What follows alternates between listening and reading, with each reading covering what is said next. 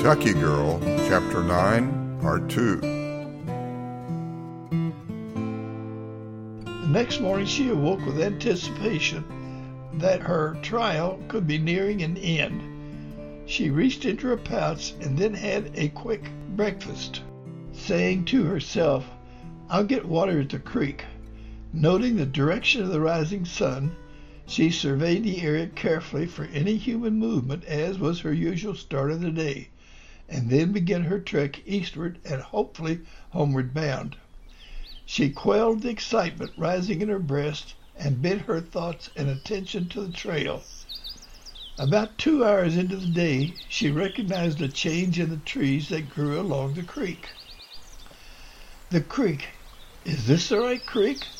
I know I'll be able to determine this if I turn north and find broken twigs that I had made hoping to leave a trail. And yes, she saw one broken twig and her heart leaped for joy. She was so excited she did a little jig, but quickly told herself one little broken twig is not proof. So she continued north and then discovered another broken twig. This did really set her heart racing, and she quickened her pace to almost a run, but then told herself, this is not the time to trip and break a leg, not after all I've been through. So she forced calmness on herself and continued following the creek north.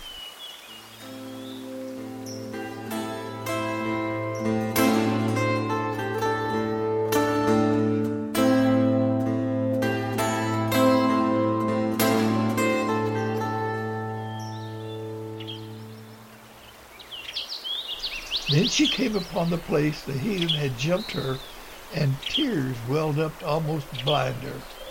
A little bit further on, she was in her own field and could see her own cabin, and there was Clem. Clem, she shouted, Clem, it's me. She was running toward him and saw him raising his guns and shouted again, Clem, it's me, Rachel.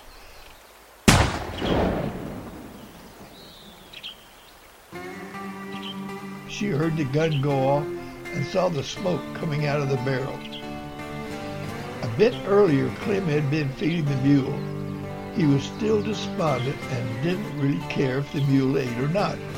With Rachel gone, life had no meaning, and he didn't care if he, either he or the mule ate. He had done all he could to track her after finding out what the Indian done at the creek. Again, as it had happened many times before, his emotion of loss overwhelmed him. He heard Bozo's excited bark and looked to see him running toward an Indian in the field. An Indian? He grabbed his gun and quickly sighted on the running Indian. Clem. That Indian knew his name. As he was squeezing the trigger, the thought flashed in his mind that that's Rachel's voice. His left arm holding the rifle pushed up a fraction and the bullet went into the trees. Rachel's voice. Rachel's voice. Bozo is yiping, happily not barking. Rachel's voice. That Indian is Rachel. Clem dropped his gun and began running toward the Indian, screaming, Rachel, Rachel, is that you? Clem, it's me, it's me. They smashed into each other's arms almost at a dead run, hugging, crying, and questioning all at the same time.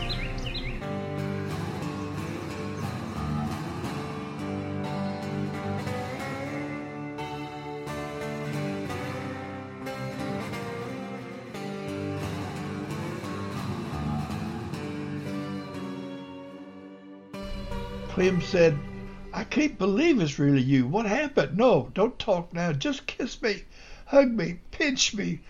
Oh, Lord, thank you. While Clem was babbling, Rachel was saying at the same time, Clem, it was horrible. He had a noose around my neck. I didn't think I would ever see you again. How could either could understand what the other one was saying is just a language of love. They stood talking this way while Bozo was jumping all over Rachel, licking her hand, happy that she was back. Eventually, all three started walking toward the cabin. When they were almost there, Clem put his fingers to his lips and gave out a shrill whistle. Bert, Dan, Bet, Nat, Betsy, Nancy, come quick, the impossible just happened. He picked Rachel up, Indian garb and all, and was doing a happy jig when the other four burst out. Women were screaming, Rachel, Rachel. Bert was saying, I'll be hornswoggled. And Dan was saying, Hallelujah, hallelujah. Clem put Rachel down, and all six were talking at the same time. Rachel held up her hand for quiet and said, Let me have time with my husband and baby, and then we'll get together and I will tell you the horrible story. With that, they bowed their heads, thanked the Lord for Rachel's return, and then each couple went into their own cabin.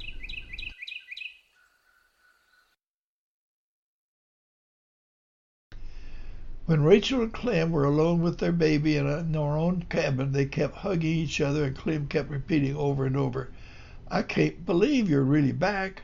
Rachel was saying, Oh, Clem, he was really horrible. He had the noose around my neck and treated me like a dog. My hands and feet were tied and I couldn't do anything. I tried breaking twigs to leave a trail, but he would let tie me to a tree and then would go back and clear the trail. I tried chewing the thongs raw Rawhide thongs into, but he caught it and punished me by hitting me with his fist. He was taking me back to his Indian village, and I felt so hopeless. But I watched him carefully to see if he made a mistake. Finally, one night after a hard day of travel, he had the noose around my neck and tied the other end onto his hand to feel if I moved. He then made me lie down next to him so that he could tell if I tried chewing the thong in two. I listened to him carefully, and when he fell asleep, I was able to keep slack in the rawhide he was holding and did the only thing I could think of by sinking my teeth into his windpipe. He became a wild man and thrashed about to get his legs under me and push me away. I was desperate, and I kept my mouth clamped on his throat. Oh, Clem, when I saw him lying there so quiet, I could still taste his throat, and then I threw up. A wave of nausea came over me, and yet I felt free. Somehow I felt your arms around me, which gave me the strength to carry on. Clem, I can't say any more right now. Let me rest, and I'll tell you the rest later. Right now, just hug me and keep me close. I will say one more thing, and that is, I knew the Lord was with me, and I felt a sense of calm come over me. Clem had tears running down his cheek. Rachel, you're home now, and I will never, ever let you out of my sight again. When at first I lost you, I felt my life was over, but I continued praying to the Lord to protect you wherever you were. Honey, you are a very strong woman, and I admire you very much, but I see you're beat, so let's get a bite to eat and go to bed and get some rest. Tomorrow we will face the world again. Time then to fill in the details. Rachel was holding her baby in her arms and was looking to be sure that all was all right. So the two lovebirds, with their arms around each other, went to bed and let sleep repair their being.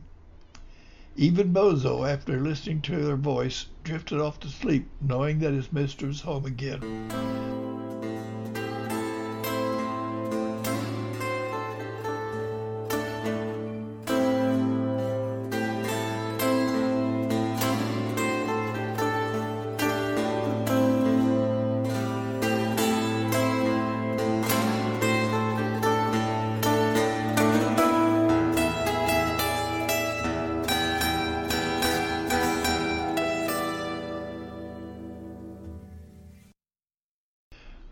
Morning sun rose and saw these two fixing breakfast and constantly touching each other as to assure themselves that the other was real. Breakfast being over, they went outside and called to their friends. Betsy, Nancy, Bert, and Dan were already up and anxiously awaiting the call from Rachel. Both Betsy and Nancy had tucked their babies in their cribs and put them to sleep. All four ran to meet Rachel and Clem. The women were hugging Rachel and crying. They were breathless with asking questions of her. Rachel also had tears streaming down her face, so glad to be with her friends again. Bert and Dan were pounding on Clem's back and were trying to hug all three women at once. Finally, Rachel said, Let's all go in and sit down, and I will try and tell you what happened without crying, because I was sure that I would never see you all again. With that, they all went in Rachel's cabin, and Rachel emotionally told them about the heathen capturing her.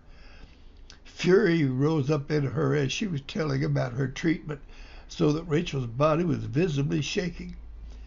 Clem's arm went instantly around her to give her support. The cabin was deathly quiet.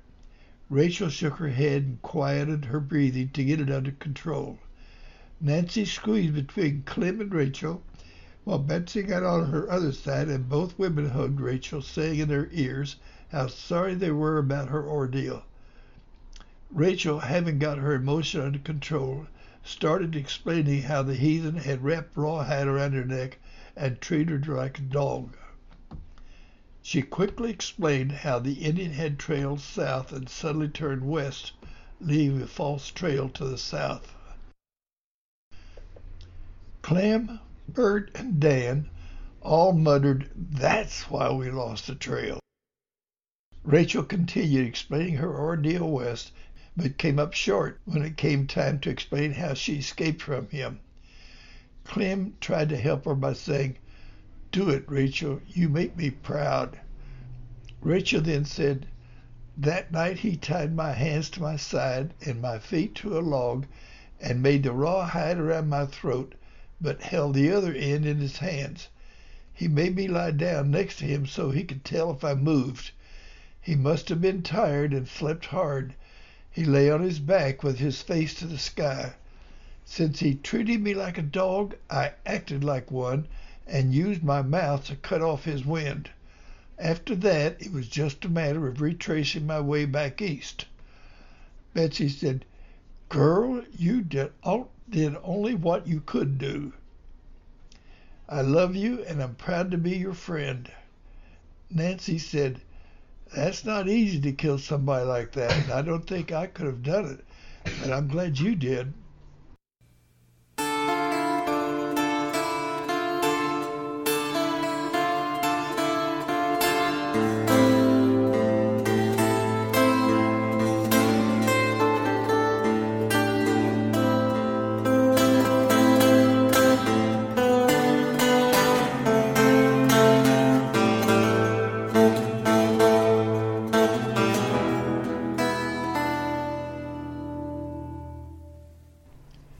The rest of the day was spent in catching each other up to the current events.